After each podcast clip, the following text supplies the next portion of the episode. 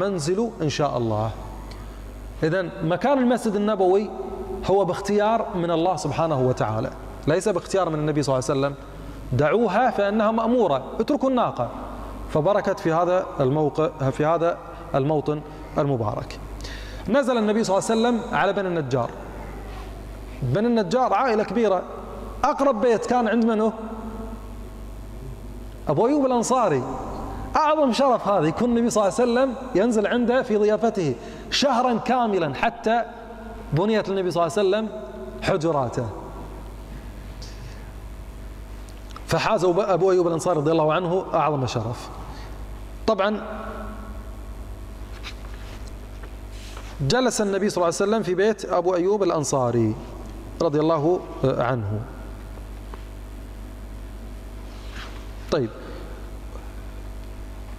بنى النبي صلى الله عليه وسلم مسجده المبارك المسجد النبوي وجاء في فضله أحاديث كثيرة. منها قال عليه الصلاة والسلام صلاة في المسجد النبوي أو في مسجدي تعدل كم صلاة؟ ها؟ المسجد الحرام مئة ألف المسجد النبوي ألف صلاة المسجد الأقصى خمسمائة صلاة.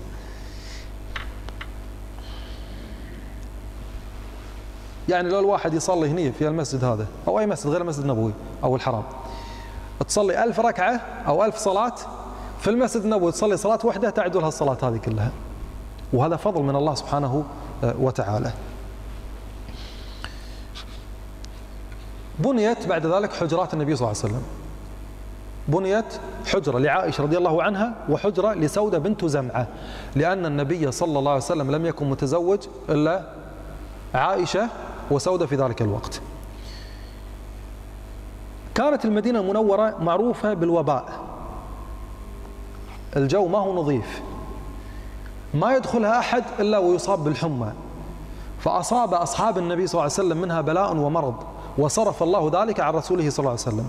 فلما رأى النبي صلى الله عليه وسلم ذلك دعا الله سبحانه وتعالى قال اللهم حبب إلينا المدينة كحبنا مكة أو أشد وصححها وبارك لنا في صاعها ومدها.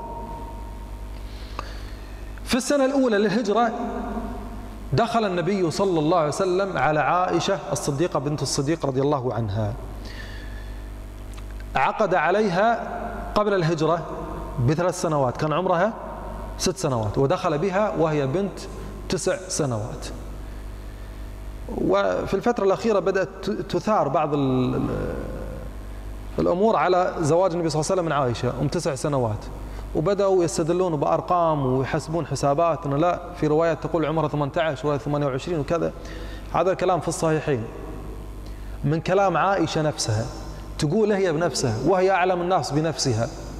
وكل الروايات التي تذكر غير هذا كلها لم يثبت منها شيء. كل هذه الروايات لم يثبت منها شيء. هي تقول عن نفسها في أصح كتاب بعد كتاب الله عز وجل صحيح البخاري. وكل الأمة تجمع على هذا الشيء. عمره تسع سنوات دخل عليها النبي صلى الله عليه وسلم. كم كان عمر النبي صلى الله عليه وسلم؟ ها؟ 53 سنة. نزل عليه الوحي 40 13 سنة في مكة. كم صاروا 53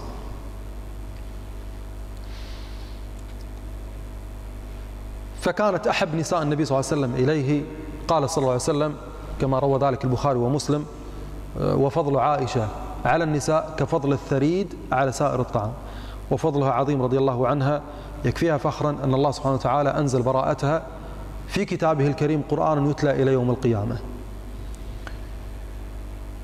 كانت المدينة معروفة باسم يثرب فغير النبي صلى الله عليه وسلم المدينة فغير اسم يثرب إلى طابة والمدينة وطيبة. قال رسول الله صلى الله عليه وسلم إن الله سمى المدينة طابة. رواه الإمام مسلم. وقال صلى الله عليه وسلم أمرت بقرية تأكل القرى يقولون يثرب وهي المدينة. رواه البخاري ومسلم. وقال جابر بن سمرة رضي الله عنه كانوا يسمون المدينة يثرب فسماها النبي صلى الله عليه وسلم طيبة. فهذه من أسماء المدينة المنورة. في السنة الأولى للهجرة شرع الأذان.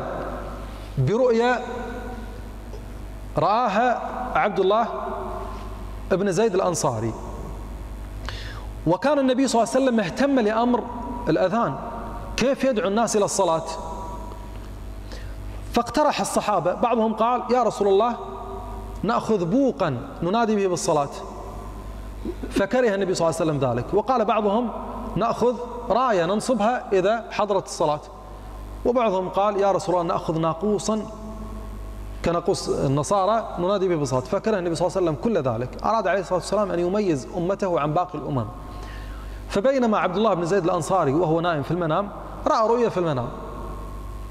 رأى رجل معه بوق فناداه.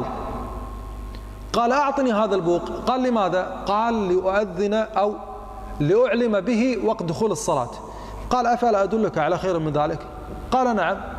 قال إذا دخل وقت الصلاة أن تؤذن. الله أكبر الله أكبر الله لا أذان نفسه. على كل حال لما رأى هذه الرؤيا ذهب إلى النبي صلى الله عليه وسلم وأخبره بذلك. فأقره النبي صلى الله عليه وسلم على ذلك. واتخذ النبي صلى الله عليه وسلم بلال بن رباح. قال لعبد الله بن زيد قال اذهب إلى بلال وألقه فأن عليه فأنه أندى منك صوتا. اختلفوا في كلمة أندى منك صوتا. قالوا أجمل وقالوا أعلى صوتا. والإمام النووي يعلق على هذا الحديث في شرح آه، صحيح مسلم. الحديث هذا ما رواه الإمام مسلم لكن يعلق على مسألة بداية الأذان.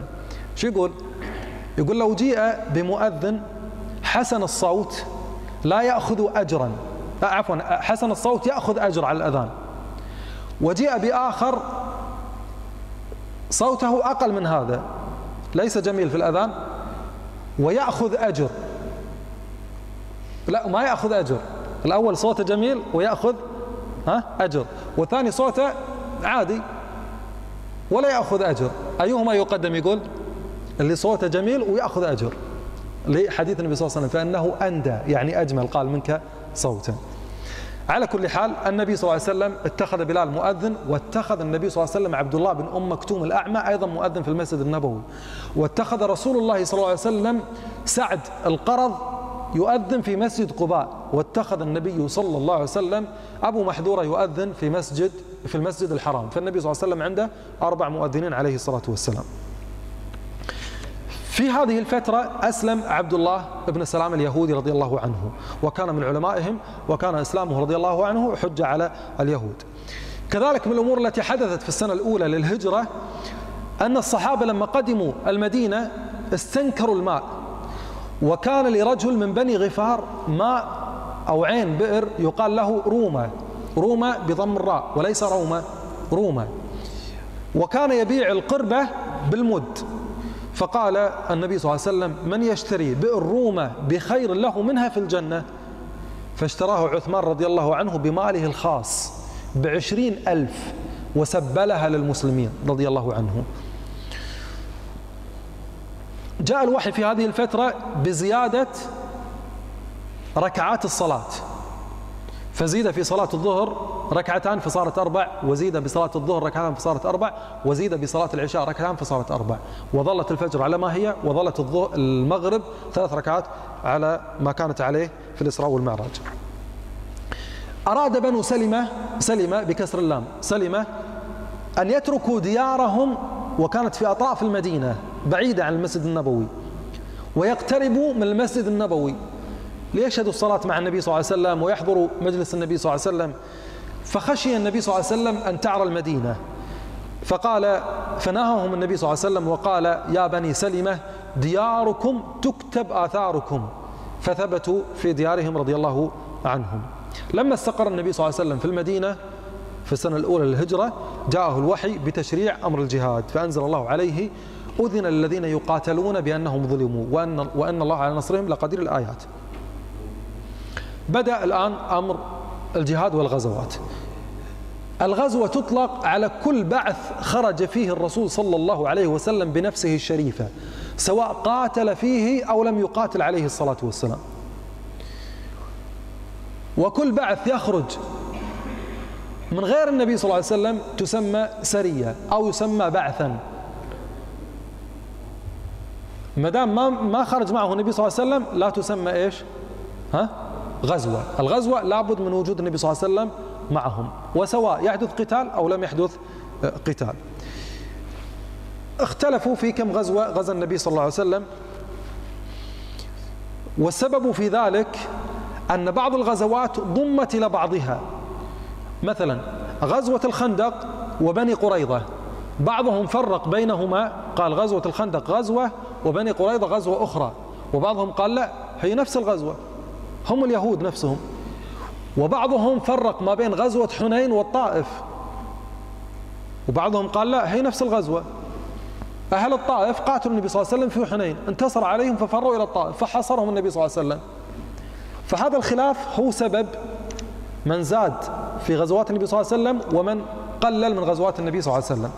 لكن على كل حال مشهور أن النبي صلى الله عليه وسلم غزا 21 غزوة. 21 غزوة غزاها النبي صلى الله عليه وسلم. أول غزوة غزاها النبي صلى الله عليه وسلم هي غزوة الأبواء وتسمى غزوة ودان. من سماها الأبواء نسبة إلى وادي كان موجود في ذلك المكان. كانت تتبوأ السيول فيه يعني تتجمع السيول فيه. ومن سماها ودان نسبة إلى جبل عرف بهذا آه، الاسم. وآخر غزوة غزاها النبي صلى الله عليه وسلم هي غزوة تبوك. أول سرية بعثها النبي صلى الله عليه وسلم كانت بقيادة حمزة بن عبد المطلب رضي الله عنه والهدف كان اعتراض قافلة لقريش فلم يدركها حمزة. ثم بعث النبي صلى الله عليه وسلم ابن عمه عبيدة بن الحارث بن عبد المطلب في سرية والهدف قافلة لقريش وصار بينهما رمي بالنبال. فرمى سعد بن أبي وقاص بنبل فكان أول من رمى بسهم في سبيل الله في الإسلام. ثم رجع رضي الله عنه. ثم بعث النبي صلى الله عليه وسلم سعد بن أبي وقاص في سرية ليعترض أيضا قافلة لقريش. ففرت منه القافلة ولم يحدث بينهما قتال فرجع سعد. في السنة الأولى للهجرة توفي كلثوم ابن الهدم رضي الله عنه الأنصاري وكان شيخا كبيرا. مكث عنده النبي صلى الله عليه وسلم لما نزل في قباء 14 ليلة في بيته كان جالس وقبل أن يصل إلى المدينة عليه الصلاة والسلام. مات في هذه الفترة. في صفر من السنة الأولى للهجرة خرج النبي صلى الله عليه وسلم في أول غزوة يغزوها وهي غزوة الأبواء وتسمى غزوة ودان لاعتراض قافلة لقريش فلم يدركها النبي صلى الله عليه وسلم فرجع. ثم خرج عليه الصلاة والسلام في ربيع الأول من السنة الثانية الآن دخلنا في السنة الثانية للهجرة. في غزوة ثانية وهي غزوة بواط أو بواط بضم الباء وبفتحها. لاعتراض قافلة لقريش فلم يدركها النبي صلى الله عليه وسلم ورجع عليه الصلاة والسلام. خرج رسول الله صلى الله عليه وسلم في السنة الثالثة للهجرة. في الغزوة الثالثة عفوا أنا قلت الثالثة للهجرة؟ لا الثانية للهجرة. الثانية للهجرة. في الغزوة الثالثة وهي غزوة العشيرة. العشيرة بالتصغير. وكانت في جماد الآخرة على رأس 16 شهر من مهاجره عليه الصلاة والسلام. وهذه المناطق ودان والعشيرة وقديد وهذه المناطق اليوم كلها موجودة اللي يمر آه، بالسيارة يسافر من مكة إلى المدينة من مكة إلى المدينة يمر على هذه المناطق. عبارة اليوم عن استراحات ومحطة بنزين ما فيها شيء.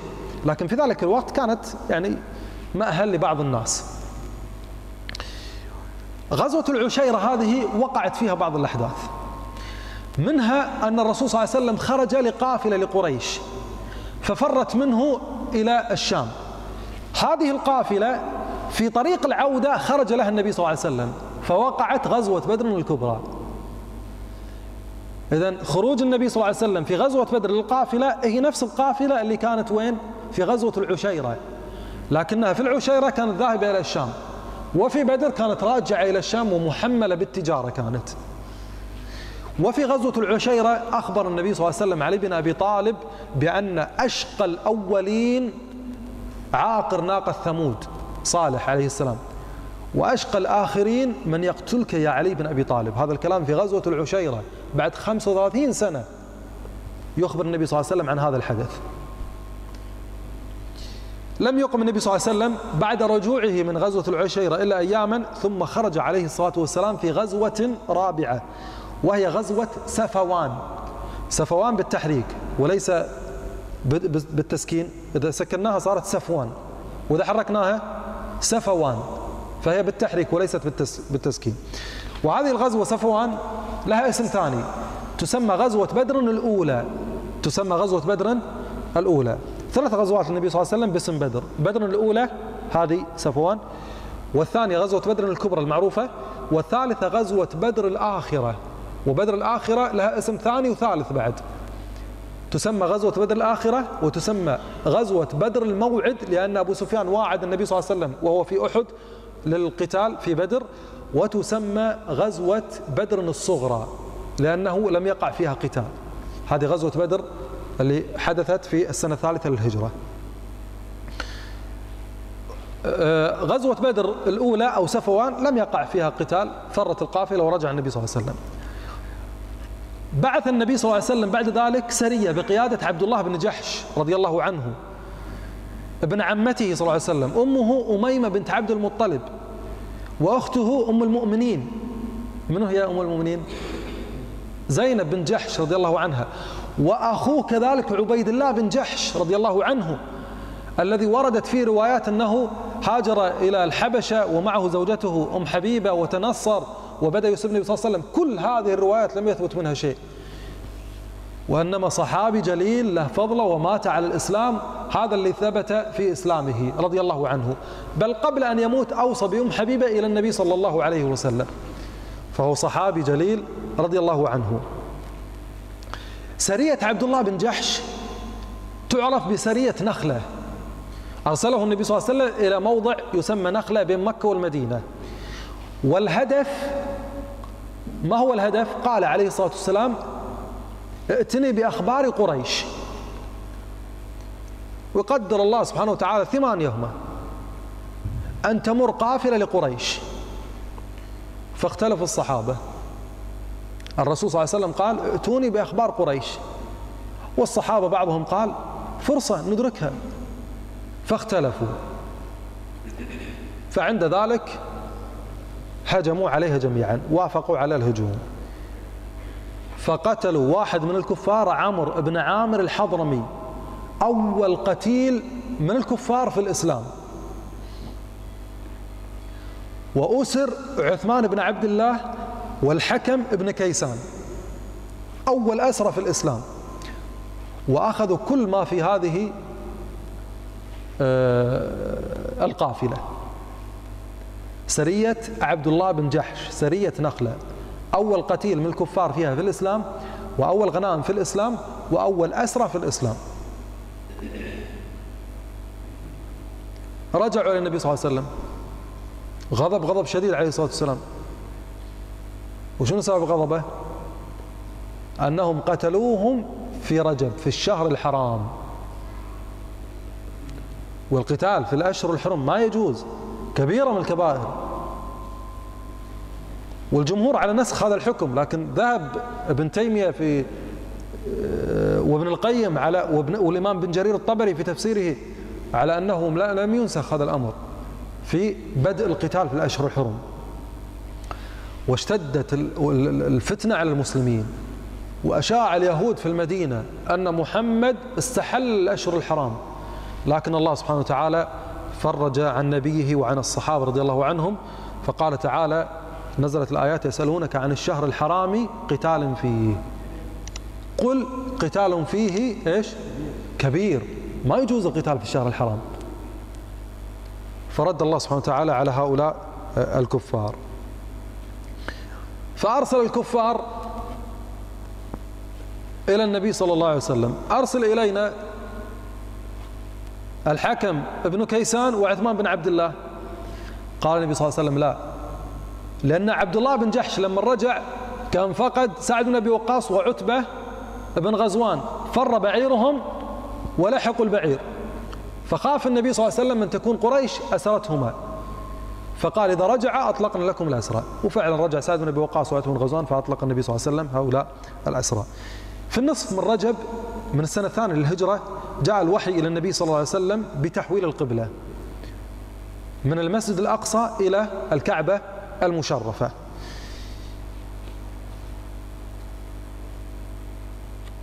في شعبان من السنة الثانية للهجرة جاء الوحي إلى النبي صلى الله عليه وسلم بفرض صيام رمضان. فصام النبي صلى الله عليه وسلم تسع رمضانات عليه الصلاة والسلام. فرض في السنة الثانية ومات النبي صلى الله عليه وسلم في السنة الحادية عشر عشرة للهجرة. طبعا كان فرض عليهم في البداية آه، صيام عاشوراء فرض كان. فرض سنة واحدة. بعد آه، عاشوراء نزل صيام رمضان فنسخ الله سبحانه وتعالى صيام عاشوراء فكان على الاستحباب في شعبان من السنة الثانية للهجرة جاء الوحي النبي صلى الله عليه وسلم بفرض زكاة الفطر. وفرضت زكاة الفطر قبل فرض زكاة الأموال اللي هي الركن الرابع أو آه، الركن الرابع في الإسلام. في رمضان من السنة الثانية للهجرة وقعت أعظم غزوة في تاريخ الإسلام غزوة بدر الكبرى. أعظم غزوة في تاريخ الإسلام. أعظم الأحداث في سيرة النبي صلى الله عليه وسلم التي غيرت أمور كثيرة هي أربع أحداث.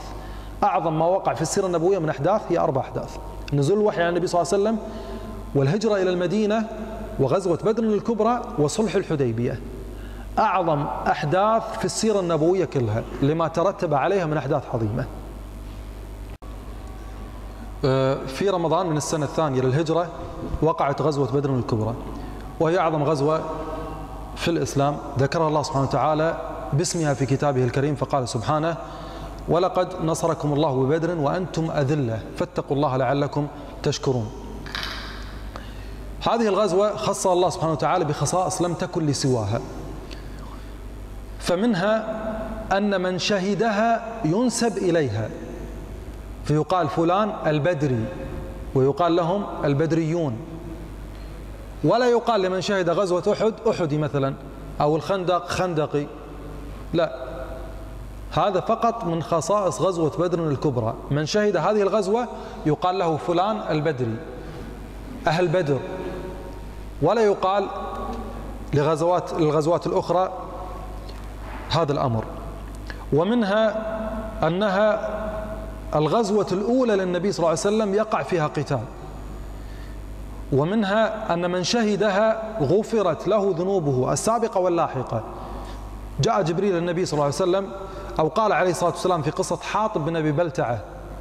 قال يا عمر دعه فإنه من أهل بدر ولعل الله اطلع إلى أهل بدر فقال اعملوا ما شئتم فإني قد غفرت لكم.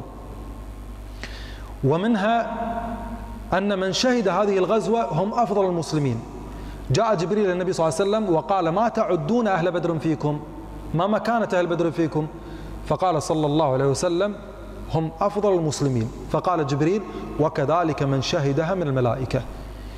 ومن خصائص غزوة بدر الكبرى أن الملائكة قاتلت فيها وأسرت فيها ولم يكن ذلك لأي غزوة من غزوات النبي صلى الله عليه وسلم. نزلت الملائكة في غزوة أحد وغزوة الخندق وغزوة حنين لكنها لم تقاتل. ما قاتلت الملائكة قتلت عدد من الكفار. وأسرت العباس بن عبد المطلب أسره ملك. إلا غزوة بدر الكبرى وهذا لعظم هذه الغزوة. وكان نزول الملائكة في الغزوات الأخرى إنما إلقاء الرعب في قلوب الكفار لكنها ما قاتلت أبدا إلا في غزوة بدر الكبرى. وهي الغزوة الأولى التي يقاتل فيها الأنصار. كل غزوات النبي صلى الله عليه وسلم التي قبل بدر وكل بعوثة عليه الصلاة والسلام ما كان عليه الصلاة والسلام يبعث أحد من الأنصار إلا في هذه الغزوة. وأظن أن موقف سعد بن معاذ في الغزوة واضح كان لما كان الرسول صلى الله عليه وسلم يقول أشيروا علي أيها الناس. كان متخوف من موقف الأنصار لأنهم بايعوه على حمايته. هل حمايتي تكون في المدينة فقط؟ إذا خرجت خارج المدينة ما تحموني؟ فقال سعد رضي الله عنه قولته المشهورة وأنه مع النبي صلى الله عليه وسلم في هذه الغزوة. نصر الله عز وجل نبيه صلى الله عليه وسلم نصرا مؤزرا في هذه الغزوة وأقر عينه صلى الله عليه وسلم وقويت شوكة المسلمين وقتل في هذه الغزوة كل سادة الكفر كل سادة الكفر قتلوا في هذه الغزوة.